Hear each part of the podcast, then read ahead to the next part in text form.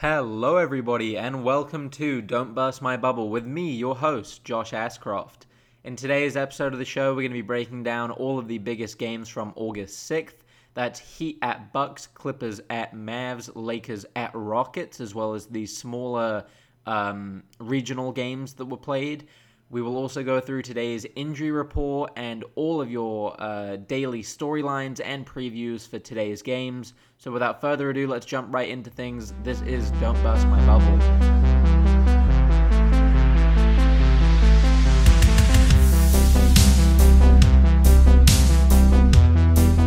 So let's start the show as we always do with our daily injury report. The biggest headline, of course, being our mysterious injury to Ben Simmons, who is out indefinitely with a partially dislocated kneecap. Indefinitely doesn't necessarily mean something to worry about. That means he could be back in a couple of days. However, if they need to do some kind of surgery to take get a better look at it, or if they get a couple more scans back and see that this is in fact something more serious, for all we know, this could be an extended absence for Ben Simmons, which could have huge consequences for the Sixers and the rest of their season. So fingers crossed he will be remaining healthy. As far as the rest of the injury report goes, for the Spurs at Jazz game, which is the first game of the day, same as usual for the Spurs, Bryn Forbes out, Trey Lyles out. For the Jazz, basically, the entire starting lineup is out. Mike Conley is out with some right knee soreness. Rudy Gobert is out, and it's cited that he is resting. Joe Ingles is listed as available, but has some soreness in his right foot. Donovan Mitchell is out with a peroneal strain in his left lower leg.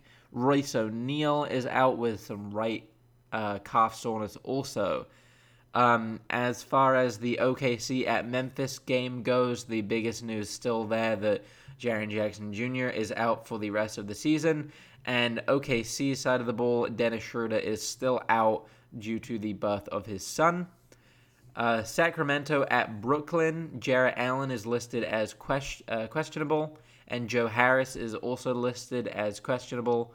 Allen has some left ankle sprain, some pain as a result of a left ankle sprain, and Joe Harris has a contusion in the left groin area. The Kings yet to submit their injury report as of 11 a.m. Eastern time today.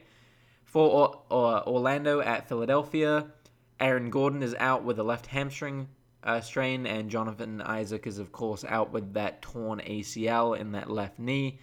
On the Sixers side of the ball, mostly just Ben Simmons, as I had previously mentioned. For Washington at New Orleans, the Pelicans are yet to submit their team's injury report. And for the Wizards, no one particularly of note, just Garrison Matthews, who is not even with the team. Boston at Toronto, the only people listed are Patrick McCall, who has been out for the whole restart anyway, and he doesn't get rotation minutes with the team all that often, so nothing to be too concerned about there. However, we'll still assume that Kemba Walker will be on some kind of minutes restriction for the Celtics. So that'll do it for your daily injury report. Let's jump right into the games that happened yesterday. Here's some quick headlines for the regional games that were happening that weren't available on national television. So the Kings shoot the Pelicans out of the gym in a 140-125 win. Kings shot 49% from three, and Zion had 24 points in 22 minutes for the Pelicans. The Suns outshine the Pacers in a 114-99 victory. Devin Booker putting up 20 points and 10 assists. DeAndre Ayton with 23 points and 10 boards. And Damian Lillard is blazing a trail to the 8th seed in the Blazers' 125-115 win over the Nuggets, with Dame dropping 45 points. So, definitely interesting in terms of the 8th seed out west and the 9th seed, of course, as well. In all of those games, the Kings continuing to have a nice little run. The Suns now 4-0 in the bubble after defeating the Pacers. And the Trailblazers are running at full speed. They are absolutely in full force to be taking the 8 seed. The Grizzlies are in real trouble. Now, our main headline of the day for the rest of the games that happened yesterday: experience is the most valuable asset you can have down the stretch. It appeared in all 3 of the games that we saw. Let's break them down. So, Heat at Bucks, a very enjoyable game. Let's break down the box score nice and quickly to kick things off. So, the Bucks won the game 130-116. Giannis, 33 points on 13 of 17 from the field. Also grabbed 12 rebounds and had 4 assists. Chris Middleton, also with 33 points, was 9 of 14 from the field, including 5 of 6 from the three-point line and 10 for 10 from the charity stripe. He had 8 assists and 6 rebounds. Then Brooke Lopez had 17 points on 4 of 9 from the field, 2 of 4 from 3, including an outrageously deep sort of falling fadeaway 3 that he shot at one point from about 28 feet out. He was also 7 of 7 from the free throw line, had 2 steals and 2 blocks. Other than that, a good all-round performance from the Bucks. And on the Heat side of the ball, the leading scorer was Duncan Robinson. That man from Michigan once again, 7 of 11 from the field for 21 points. He went 5 of 9 from the three-point line. Next up, Tyler Herro had 20 points off the bench, going 6 of 12 from the field.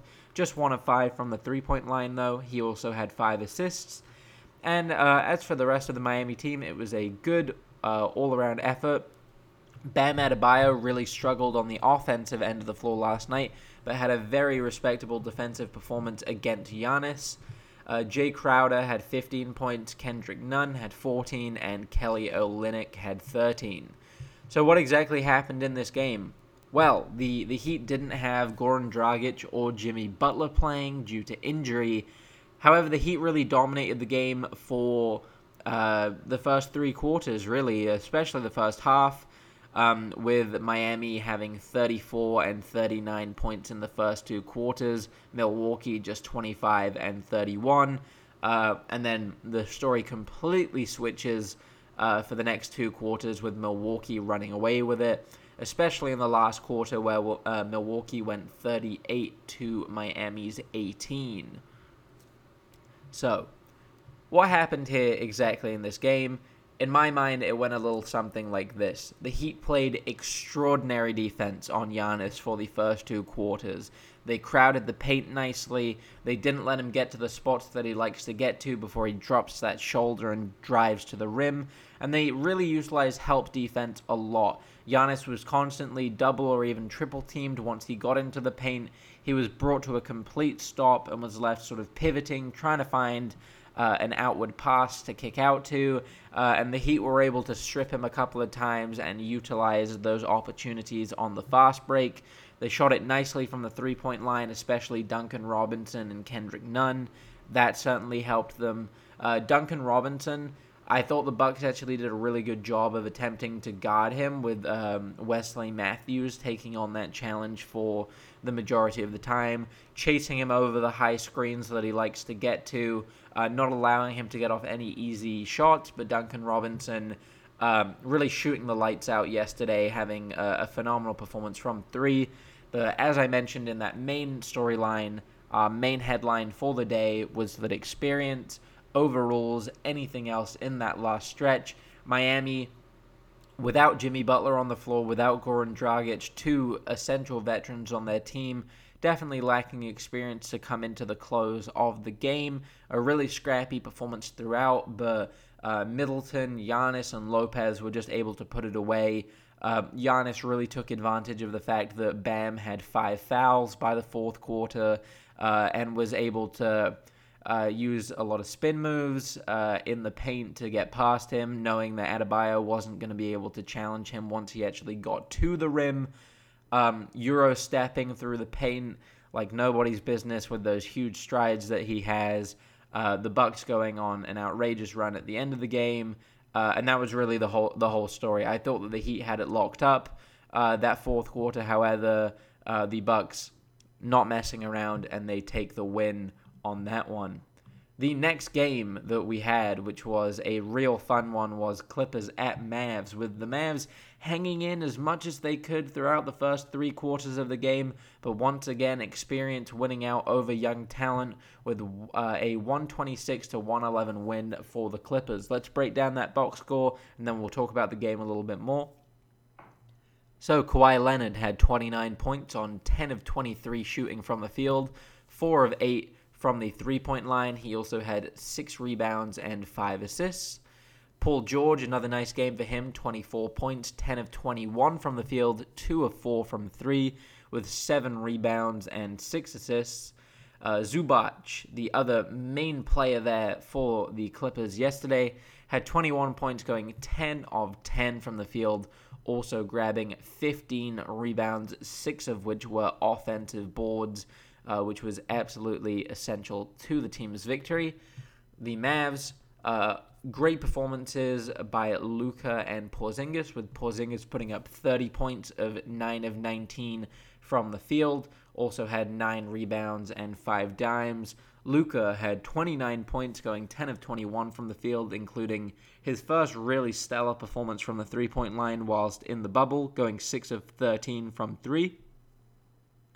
He also had 6 assists and 3 rebounds.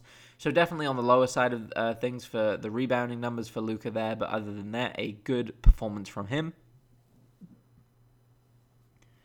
We also had a good performance from Dorian Finney-Smith, who had 12 points and 8 rebounds. And other than that, it was kind of just an all-round game by everyone on the Mavs team, with Luka and Porzingis really leading the way. Really similar story to what happened with the Bucks and the Heat here. The Mavs really held out through the majority of the game. They were down by 1 or 2 points throughout. And in the last 5-6 minutes of the game, they just couldn't stop Kawhi Leonard. He was getting to all the spots that he wanted to. And when Kawhi was being guarded by Luka, to put things lightly, it was barbecue chicken for Kawhi. He was just absolutely eating out there with no issues whatsoever. Luka obviously has good size for his position, has a good amount of weight that he can throw around too, but he is by no means a good NBA defender at this point. He can be competent when he wants to be, but a lot of the time down the stretch, we saw Luka was definitely on the tireder side of things. Kawhi able to take full advantage of that, get to the rim, able to shoot the three well. His jump shot was looking smooth. And really, that was the story of the game. It was a really fun one to watch throughout the whole thing. The Clippers just able to pull away. They have way more experience than the Mavs. The Mavs missing Seth Curry, who's an essential part of their lineup for shooting that three ball well. And ultimately, it just meant that the Clippers were able to take advantage of their inexperience and their youth. Kawhi and Paul George, Marcus Morris Sr., all veterans of the game who have great experience in close games coming down the stretch, able to put that one away without too much of an issue. And moving on to the final game of yesterday, which was a really fun one to watch, which was Lakers at Rockets. So, important to note, neither Russell Westbrook or LeBron were playing. Both of them cited as having injuries, but really I think the teams were just deciding to rest them as to not cause further damage to any sort of pre-existing nagging injuries. So this was a real battle between James Harden and Anthony Davis. And without a doubt, Harden won this battle. He was absolutely cooking. The Lakers were definitely missing Alex Caruso on the defensive end of the ball. So let's break down the box score, and then we'll talk a little bit about the game. So the Rockets walk away with a 113-97 victory. James Harden had 39 points. He was 11 of 19 from the field, 5 of 10 from the three-point line, and 12 of 12 from the charity stripe. He also had 12 assists and 8 rebounds, so very nearly a 40-point triple-double for James Harden. He did have 10 turnovers, but really he was the one who had the ball for almost the entire game, so that was to be expected. Ben McLemore had 20 points. He was 5 of 10 from the three-point line as well. Also a nice performance from Green, who had 15 points. That was Jeff Green, 6 of 13 from the field for him. And also a nice performance from Daniel House Jr., who had 14 points on 5 of 13 from the field. On the Lakers side of the ball, really struggling with the offense as they have been since the bubble restart. They actually have the worst offense in the league for the restart. I believe they're averaging less than 100 points even. So Kyle Kuzma had 21 points, 8 of 16 from the field. Anthony Davis had 17 points. He was just 5 of 8 from the field, but he didn't shoot a single three in the game. He did pull down 12 rebounds, however. From that point, a couple of 10-point performances. Danny Green, 10 points. KCP, 10 points. And Talen Horton Tucker, 10 points. So, this game, once again, we saw experience down the stretch ultimately being the main factor in winning the game. The Lakers were able to really close out in the fourth. It got a lot closer, but then James Harden was able to fully take over in the last few minutes of the game, with no one on the Lakers side of the ball able to contain him offensively, and he also had a really nice performance on the defensive side of the ball, which he's been taking real pride in since the bubble restart. James Harden was talking about how he really liked the team's energy.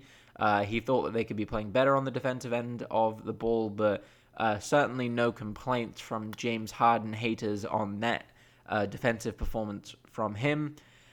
This really just showed the fact that without the veteran leadership of LeBron James on the Lakers, they really kind of fall apart. I think that if this team had gone without LeBron, I think that they would have been a 500 team for the season, despite how fantastic Anthony Davis is. Without LeBron as that primary facilitator, that primary ball handler, the Lakers kind of fall apart on the offensive end of the floor. They don't have anyone who can facilitate, what with Rondo being out injured. They lose such important perimeter defense with Avery Bradley being out, Alex Caruso not being there. So really, this team is going to need LeBron to be 100% healthy through the playoffs. A lot of the bigger media networks now talking about the challenges that the Lakers might face if they are playing the Trailblazers in this first round of the playoffs. The Blazers coming off fantastic play. They're absolutely rolling. Damian Lillard is playing at his absolute best. Yusuf Nurkic back from injury. Zach Collins back from injury. CJ McCollum now with his main backcourt running mate. Absolutely rolling, playing great games every single game. The Lakers, on the other hand, kind of, still warming up into things. They don't have to take this too seriously now that they've clinched the first seed in the West, and by that I mean that they don't need to be tiring out their starters unnecessarily.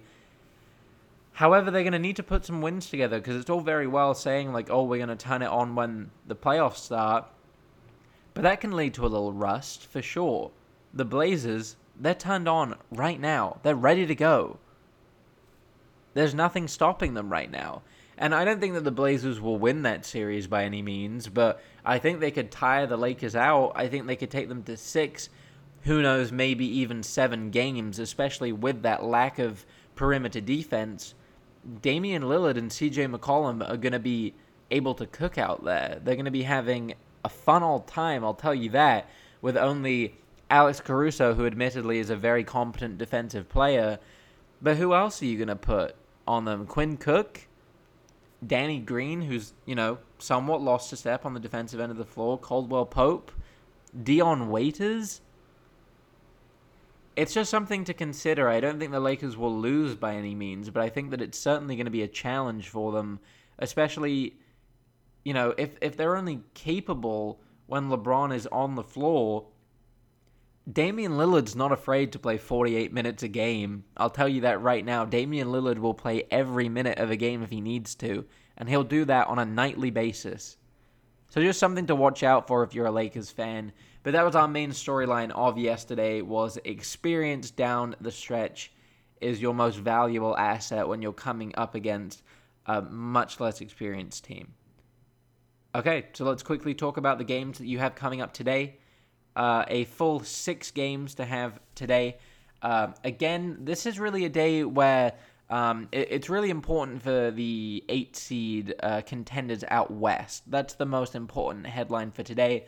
And then we get a really fun game to end the night, but let's just talk about it. So the first game of the day is Jazz Spurs.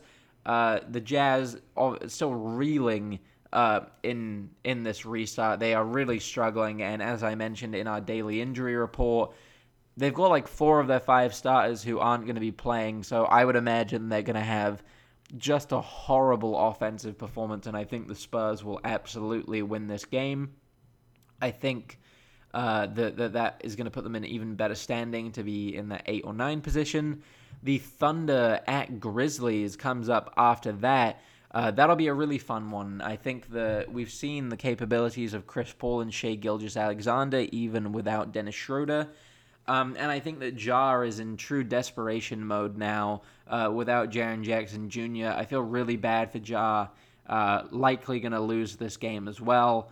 The Grizzlies still searching for that first win in the bubble, potentially about to be 0-5 here after today's game.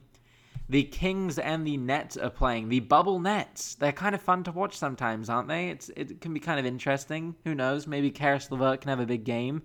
But the Kings have been shooting the ball exceptionally well. Bogdanović playing fantastically. Buddy Hield shooting the ball well. De'Aaron Fox having some big games. So certainly expect an impressive offensive game there. I doubt too much defense is going to be played. Magic at 76ers. Honestly, who knows what could happen here? The 76ers are such a mess of a team for the majority of the time that who knows, maybe the Magic walk away with a win here. I doubt it. I think more than likely Joel Embiid will just have like 45 points and will completely dominate the paint, especially without Ben Simmons there to take away any of the room that he might want.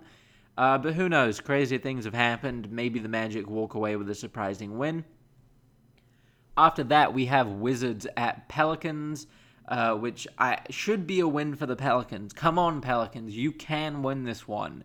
You want anything to do with the playoffs, win this game. You can run Zion against this team. They're not going to defend him. Let Zion have his first 40-point game or something. I don't know. Let the kid play. I think at this point, Pelicans, you've really got to decide, are we in this or are we out? And then finally, a really exciting game to end the night. We have Celtics at Raptors, two of my favorite teams to watch in the East, the Raptors being one of my favorite teams to watch overall in general. This is just going to be a really fun matchup. Both of these teams have the capability to make it out of the Eastern Conference if they play at their absolute best. Expect another great performance from Fred VanVleet, who's been playing exceptionally well in the restart. The Celtics will be hoping for Jason Tatum and Jaylen Brown to have good performances, and we'll also be looking out for Kemba Walker and how that knee is looking and how many minutes they are comfortable playing him. So that should be a really, really fun one to end the night, and that will be available on TNT. So I highly suggest that if you're going to be watching any matchup, you check out Celtics-Raptors at 9. So that's going to do it for today's episode of Don't Burst My Bubble. Thank you so much for listening.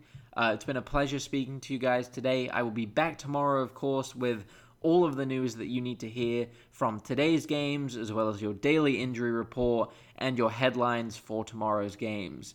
So again, I thank you so much for listening, and you will hear me tomorrow. Thank you. I'll see you then.